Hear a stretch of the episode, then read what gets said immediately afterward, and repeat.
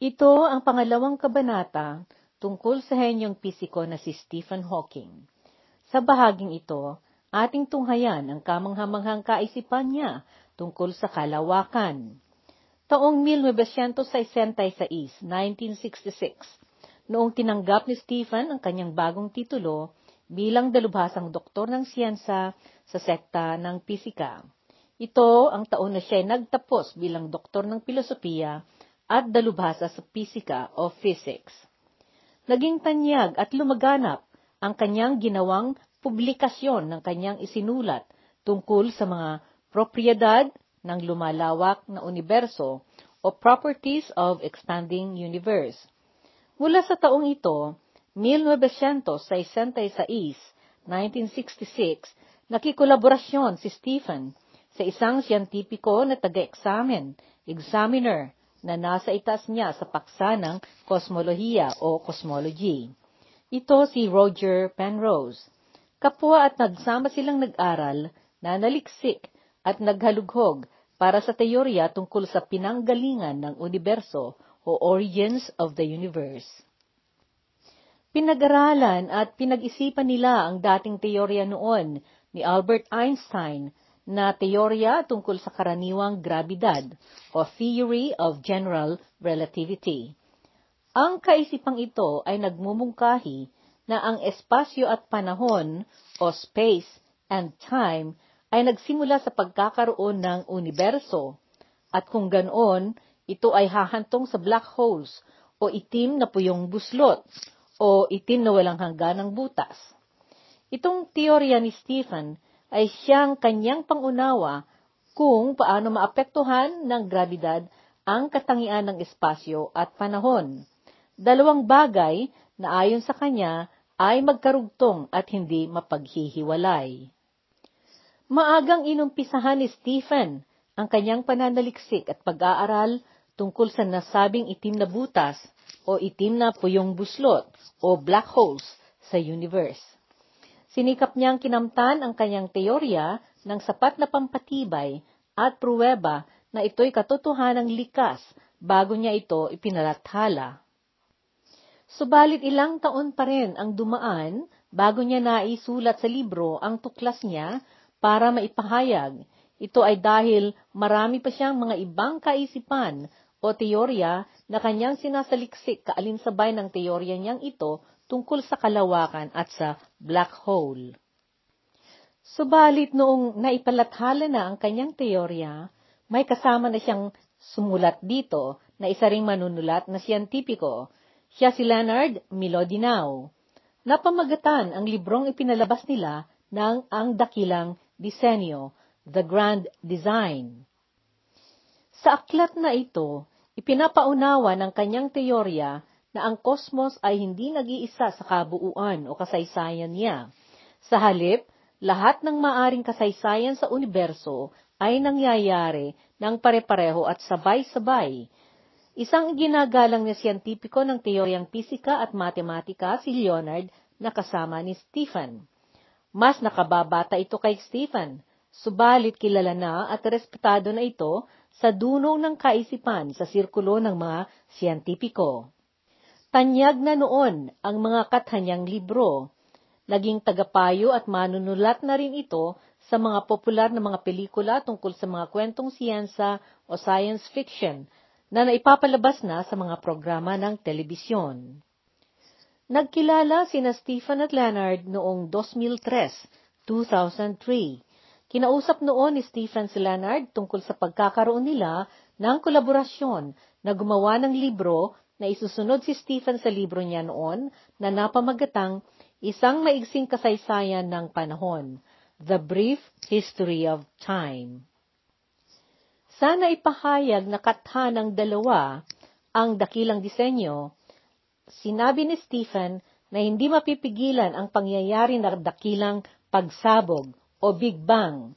Hinamon niyang inusig ang paniniwala ng isa pang naunang siyentipikong nabuhay sa mundo si Sir Isaac Newton.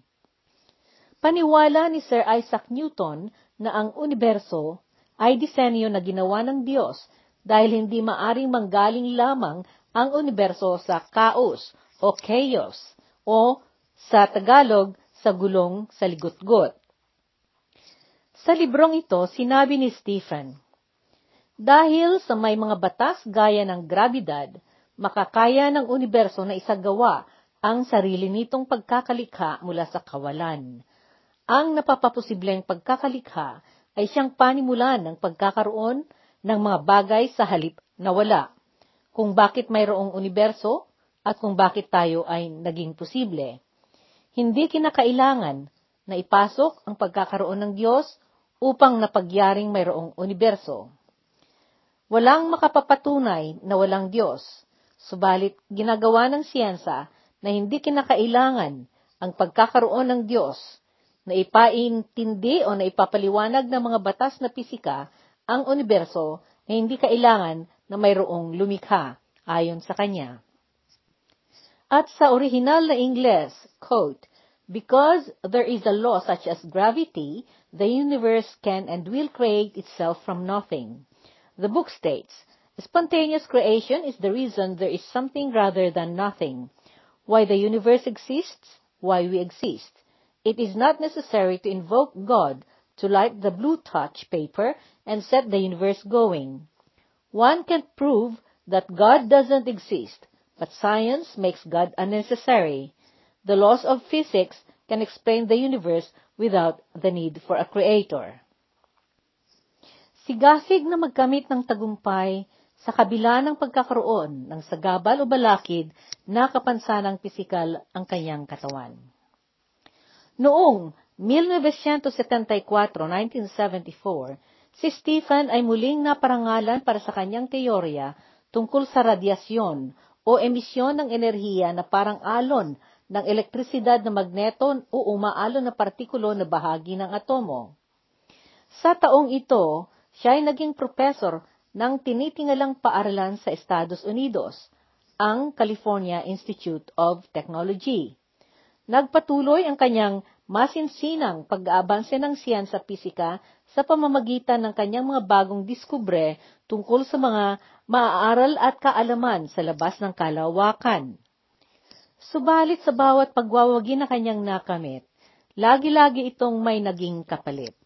Bumigat ng bumigat ang kanyang karamdamang nagpapahirap sa kanya.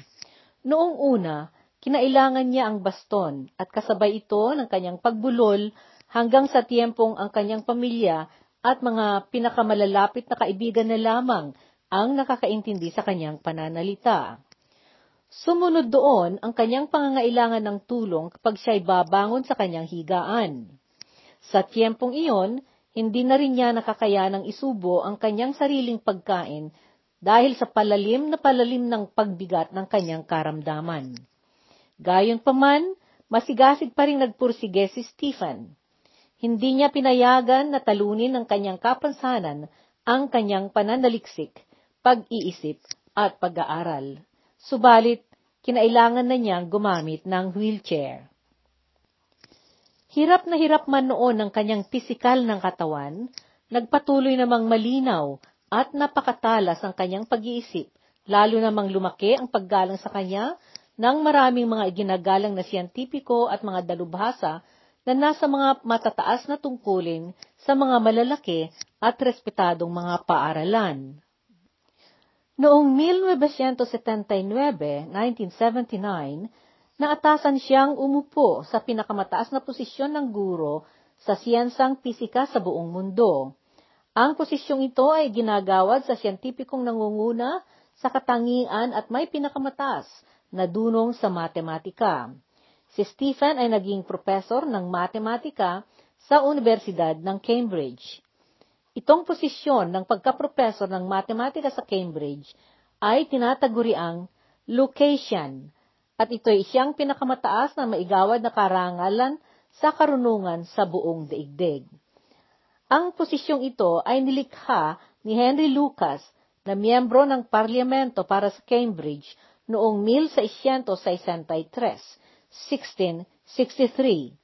Ito ay opisyal na pinatibay ni Haring Carlos na ikalawa o King Charles II ng Inglaterra sa sumunod na taon, noong 1664, 1664.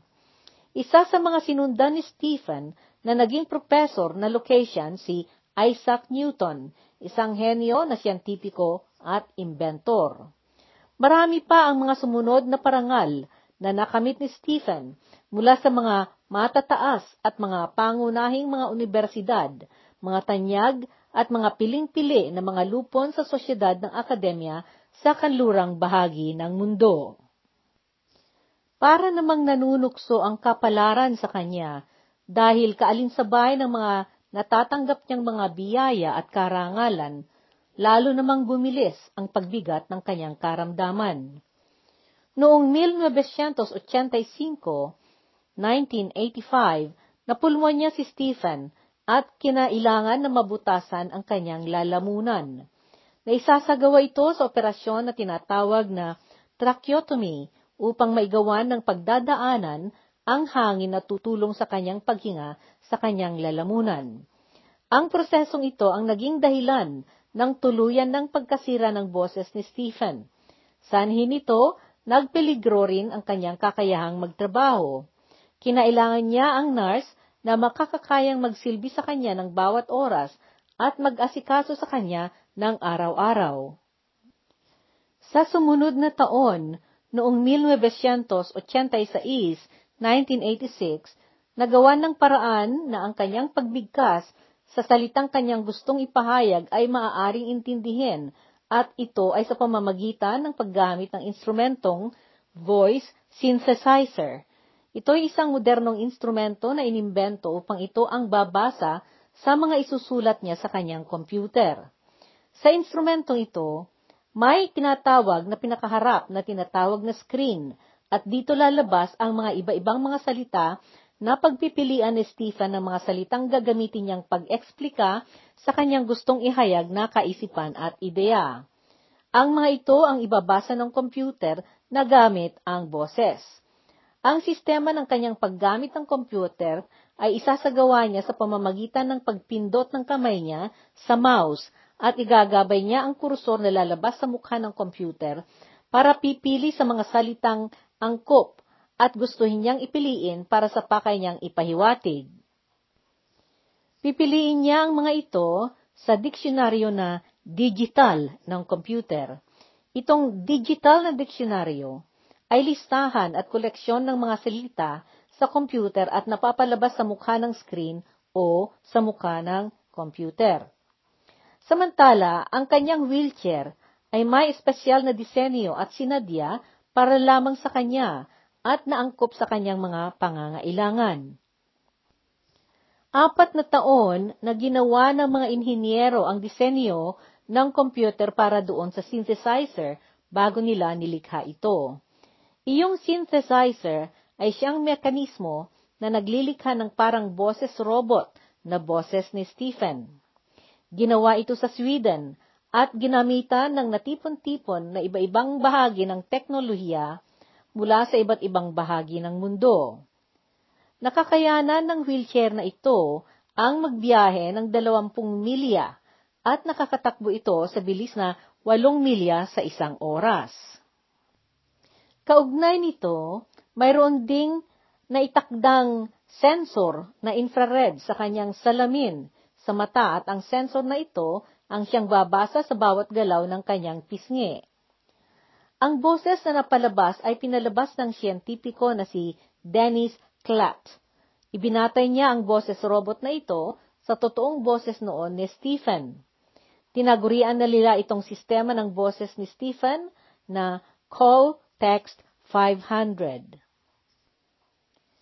Patuloy naman noon ang paglala ng kapansanan ni Stephen Kinailangan na iniba niya ang kanyang paggamit sa mekanismong nalikha na computer na tumulong para maihayag niya ang kanyang kaisipan sa pamamagitan ng paggamit pa rin niya ng mga salita sa computer. Hindi nagtagal at mata na lamang niya noon ang maari niyang mapagalaw na pangkontrol sa kanyang pagsulat sa computer. Bago ito, ang kanyang pisngi pa noon ang kanyang pinapagalaw para gabayan ng computer na magsulat sa kanyang mga gustong ipahayag. Sa mga sandaling iyon, inaabot na ng isang minuto ang pagkakasulat niya ng isang salita. Dahil sa ganitong kabagal at kahirap, Malimit noon na magsalimuot at magsiphayo si Stephen. Ang nakakapagod at napakabagal na sistema ng proseso para maihayag niya ang kanyang kaisipan ay siya rin minsang sanhin ang pagkakawala ng pasensya ng mga tao sa kanya. Madalas siya noong iniiwanang mag-isa. Subalit hindi niya pinayagan ang kanyang pagkatao na madiskurahe sa pag-aaral at pananaliksik. Noong 1988, 1988, inilathala niya ang kontrobersyal niyang libro na pinamagatan ng Maigsing Kasaysayan ng Panahon magmula sa dakilang pagsabog hanggang sa itim na puyong buslot. O sa Ingles, A Brief History of Time from the Big Bang to Black Holes.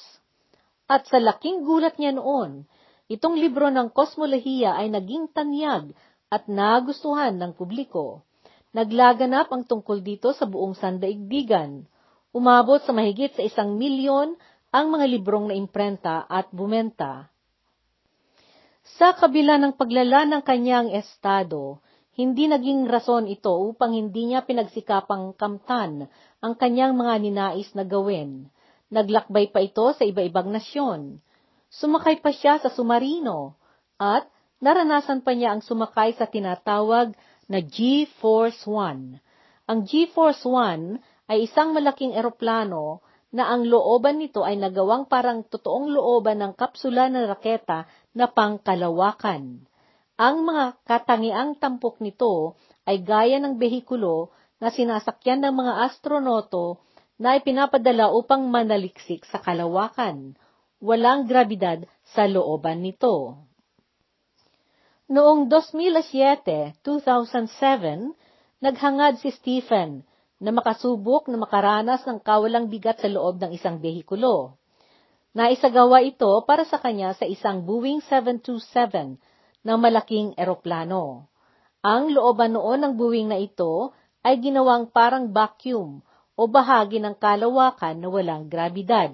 Ito ang katangian ng looban ng raketa na naipapadala at lumulutang sa kalawakan.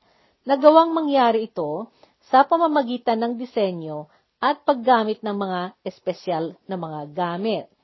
Si Stephen, ang unang quadriplegic na nakaranas ng pagkawalang bigat noon na sumakay dito sa nasabing eroplano na tinatawag din noong Vomit Comet. Ito ang G-Force 1. Tungkol sa kanyang eksperyensa, sinabi ni Stephen, Gusto kong ipakita sa mga tao na hindi sila mahadlangan ng mga karamdaman o kapansanan ng kanilang pisikal na katawan, basta lamang hindi patatalo ang kanilang espiritu. Naging lubos noon ang tuwa at ligaya ni Stephen sa naranasan niyang pakiramdam. Totoong kalayaan ang naging turing niya noon dito. Ang sabi niya, naging superman ako ng ilang minuto. Ang proyektong ito noon na kanyang pagsakay sa behikulong ito na G-Force One ay inisyatibo ng isang pribadong korporasyon. Ito ay ang Zero Gravity Corporation sa Kennedy Space Center sa Florida, sa Estados Unidos ng Amerika. Dito noon nagsasanay ang mga astronoto upang masanay sila sa vacuum na espasyo bilang preparasyon sa kanilang paglalakbay sa kalawakan. Ang mga nakakaswerteng makaranas nito ay makaramdam ng parang pagkahulog ng 25 segundo at pagkatapos ay unti-unti silang aangat na lulutang mula sa ibaba at paitaas. Ang maniobrang ito ay mangyayari habang ang eroplano ay mabilis na bubulusok pa ibaba mula sa kaitaasang bahagi ng kalangitan. Isasagawa ng eroplano ito pagkatapos ng mabilis niyang pagakyat na pailan lang.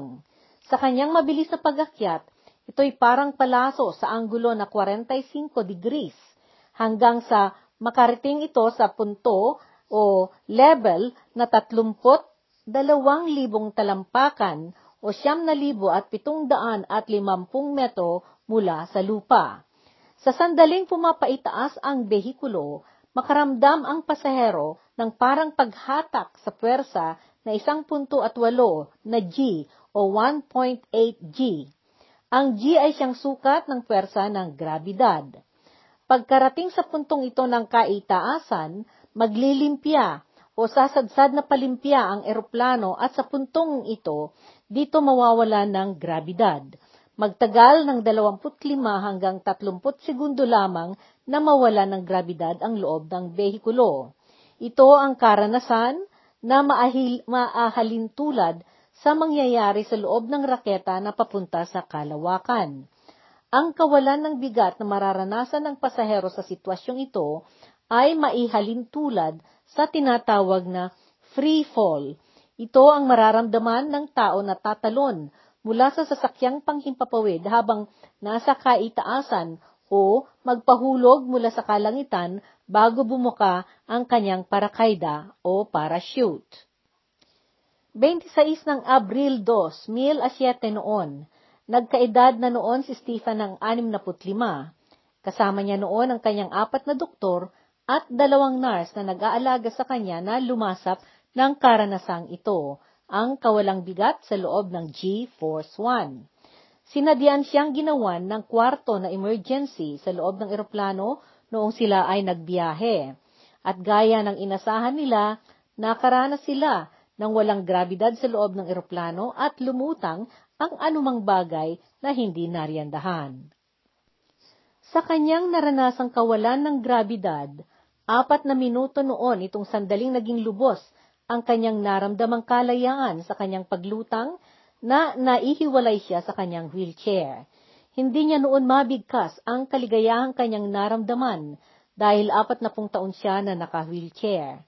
Nakamtan niya ang isang pinangarap niya, itong pakiramdam na nasa kalawakan siya at ito ay tinatawag na parabolic flight. Ito ay dahil sa tulong at kagandahang loob ni Peter Diamandis na siyang may-ari ng kumpanya na Zero Gravity.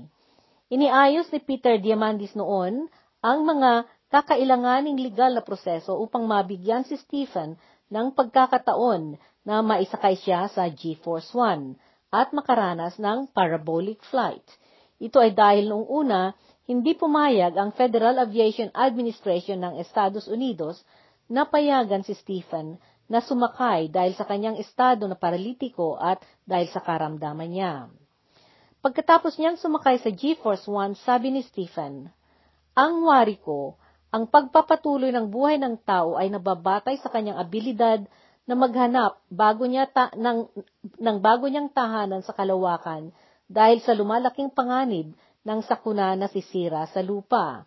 Gusto kong maipaalam sa publiko tungkol sa paglalakbay sa kalawakan. Nakatayo tayo sa bingit ng pangalawang panahon ng nuklear at panahon ng hindi inaasahan at walang kaparis na pagbabago ng klima, ang sabi niya. Habang siya'y buhay, pinayagan niya ang kanyang boses at ang kanyang persona na nagamit sa mga serye sa telebisyon at naging host o punong abala pa ito sa seremonya sa isa sa mga programa sa telebisyon. Noong taon 1209 o 2009, naatahan siyang naatasan siyang maging direktor ng pananaliksik sa Departamento ng Applied Mathematics and Theoretical Physics sa Universidad ng Cambridge. De- departamento ito na nauukol sa matematika at siyensa pisika. Sa laon ng kanyang pagiging siyentipiko ng kosmolohiya o pagiging kosmologo, Pinag-aralan ni Stephen ang mga pangunahing batas na gabay ng mosyon o galaw sa kalawakan at mosyon sa universo. Ipinaknukala niya na dahil ang universo at kalawakan ay may hamon na ito ay mayroong pinagsimulan, ito ang tinataguri ang teorya ng dakilang pagsabog o Big Bang Theory, marahil, ayon sa kanya, nasa gayon ay mayroon ding pagtatapusan. Itong kaisipan ang siyang nagpasimuno sa kaisipang black hole o itim na buslot o itim na puyong buslot. Walang makakaalpas na bagay mula sa kaunggan ng itim na buslot o black hole. Kahit paliwanag, ito ang teorya na klasiko ukol sa black hole. Subalit sa teorya na quantum na nagsasabi na ang alon ay na ang universo ay alon maaaring umalpas ang enerhiya at impormasyon mula sa kaunggan ng black hole. At gaya ng sinabi ng mga siyentipikong sumunod sa kanya na nang aaral at nananaliksik sa teorya ukol sa mga bagay-bagay sa labas ng kalawakan, ang iniwanang pamana ni Stephen na kaisipan ay ang kanyang pagtuturo sa pinakamahalagang muog at pundasyon ng pananaliksik ukol sa teorya ng pagkakaroon at pagkakayari ng lahat ng bagay. Ipinagpatuloy ni Stephen ang kanyang sigasig at pamumuno sa pagsulong ng teoryang pisika at ginawa niya ito sa hindi kapanipaniwalang bilis. Siya ang tumuklas at naglikha ng bagong daan ng karunungan at pag-aaral upang maunawaan at maliwanagan ang katuturan ng quantum mechanics sa universo. Ang teoryang ito ay pagpaunawa kung paano gumalaw ang universo sa kaliit-liitang partikulo o sa mga bahaging mas maliliit pa sa atomo. Itong panghahalintulad ang siyang pinagsimulan ng pagkakaroon ng bagong pag-iintindi sa mosyon sa universo. Itong bagong pagpapaliwanag ay tinatawag na quantum cosmology o quantum na kosmolohiya. Sa teoryang ito na quantum na kosmolohiya, ipinapahayag nito na ang universo ay gumagalaw na parang alon. Sa pag-aaral at pagpapaliwanag tungkol sa mosyon at interaksyon ng mga maliliit na partikulo o quantum mechanics ay ginagawa sa pamamagitan ng ekwasyon na matematika. Naidagdag pa sa sektang ito ng karunungan at pag-aaral ang iba pang mga kaisipan gaya ng pagsukat ng enerhiya at mga kalidad ng mga partikulo sa alon ng universo. Sa kaisipan ni Stephen, sinabi niya, Walang nakakatakas na bagay kahit pailaw mula sa itim na buslot o black hole. Subalit sa teorya ng quantum, na nagsasabi na ang universo ay isang alon, maari na ang enerhiya at impormasyon ay makatakas mula sa black hole. Sa ibang dako, sa paglipas ng mga araw noon, lumalang-lumala na ang pisikal na karamdaman ni Stephen at humirap na ang kanyang pagpapahayag ng kanyang kaisipan. Maraming mga matatalinong mga dalubhasa sa teknolohiya ang naglikha at nag-imbento ng mga ibinigay sa kanyang mekanismo upang mapagaan ang kanyang estado at nang sa gayon ay naihahayag pa rin niya ang kanyang kaisipan. Ang mga imbentong mekanismong ito ang siyang nagbigay kakayanan sa kanya na makipag-usap, makipanayam, at magpahayag, magpahayag ng kanyang kaisipan. Ang mga pamamaraang ito ay sinadya upang sa gayon ay mapatagal pa rin ang kanyang pagkabuhay dahil sa panghihinayang sa kanyang walang katapat na pagkahenyo sa sektang ito. Ang mga mekanismong ito ang nagpakaya sa kanyang magtagumpay na gumawa pa rin ng mga libro tungkol sa kanyang mga tuklas na teorya ng karunungan sa siyensa pisika. At sa sarili din niyang pagsigasig, noong nawala na sa kanya ang kapabilidad na magsulat ng mahahaba at komplikadong ekwasyong matematika, upang ipaintindi niya ang isip niya, gumawa rin siya ng paraan. Isang bagong sistema ng paglutas ng mga usig ng mga teorya niya. Bumaling siya sa paglalarawan ng mga figurang geometriko. Itong wagas ng kanyang pagpapaliwanag ay paggamit niya ng iba-ibang forma na kaugnay ng mga prinsipyo ng matematika ukol sa mga ito. Isinulong niya ang pag-abanse ng pangunawa ukol sa teorya ng grabidad ni Albert Einstein. Taong 2014, 2014, noong pinalitan ni Stephen ang kanyang teorya ukol sa pagkakaroon ng black hole o mga itim na puyong buslot sa universo sa tradisyonal na pagpapaintindi ng mga kosmologo. Sinabi niya na hindi maari ang mga ito, kung kaya inalis niya iyong teorya ng pagkakaroon ng tinatawag na event horizon o punto na may abot tanaw na kaganapan, at ito ang punto na walang anumang bagay na makaalpas, makapagpakita o makatakas. Sa halip, ayon sa bago niyang naisip, iminungkahin niya ang pagkakaroon ng apparent horizon. ito ang punto na may maliwanag na abot tanaw na kaganapan at sa gayon ay punto ito na pagsasalubungan at pagsasamahan ng mundong pisika at mundong kawalan na may sukat at maaring magbago na aangkop sa quantum na pagbabago ng kaunggan ng black hole. Ipinanukala niya na ang universo ay walang dulo, gaya ng mundo sa lupa. Bagaman ang planeta ay may katapusan, maaring maglakbay ang isang nilalang sa ibabaw, gaya ng maaring niyang paglakbay sa universo, pero wala itong hahantungang dulo dahil walang balakid na pagtatapusan. Maraming mga nakamit na mga parangal o pangilala sa kanya si Stephen.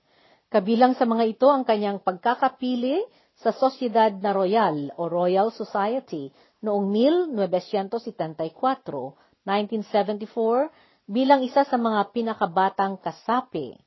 Naparangalan din siyang commander ng Imperyong Britanya o Commander of the British Empire noong 1982, 1982.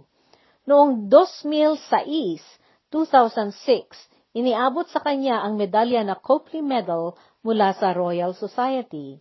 Ang medalyang ito ang pinaka-antigo na medalya ng siyensa na maiparangal sa buong daigdig.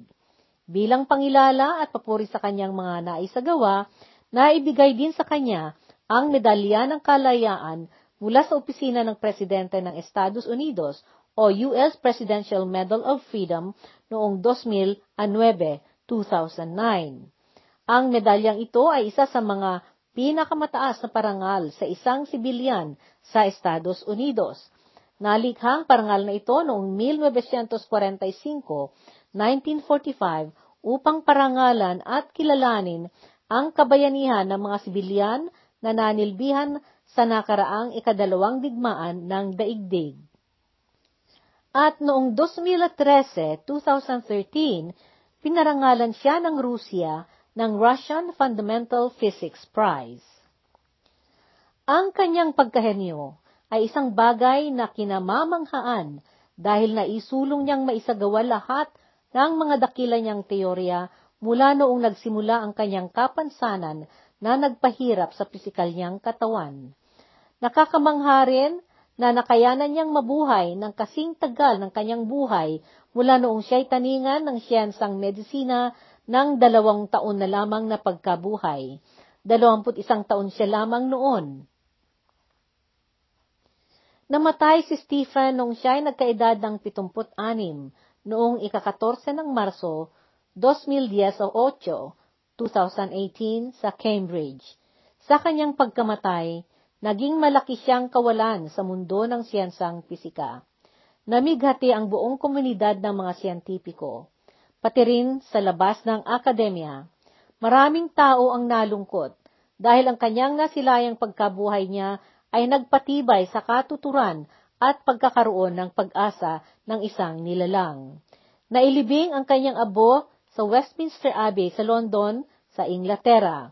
Nailagay ito sa pagitan ng puntod ni na Sir Isaac Newton at Charles Darwin, dalawa sa mga naunang nabuhay na pinakadakilang henyo sa siyensa sa mundo. Sa tanang buhay niya, nanatili ang lakas at sigla ni Stephen na humarap sa anumang dumating at siya ay lagi-laging tumitingala sa kalangitan na puno ng paghanga sa misteryo nito, ang wika niya. Alalaing tumingin sa mga bituin at hindi sa iyong mga paa.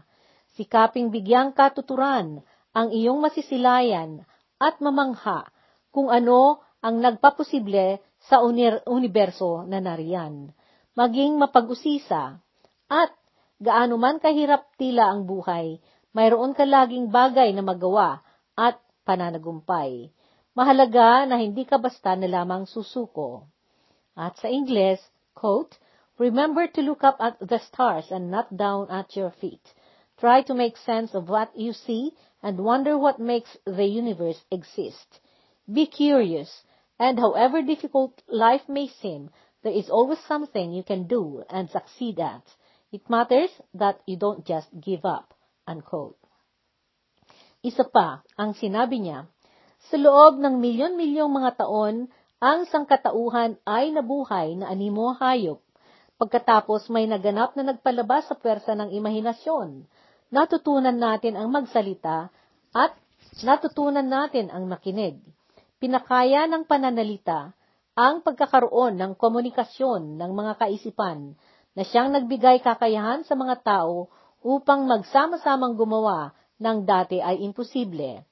Ang pinakadakilang tagumpay ng taong nilalang ay dumating sa pamag- pamamamagitan ng pananalita, at ang pinakamalaking kabiguan ay ang hindi pananalita.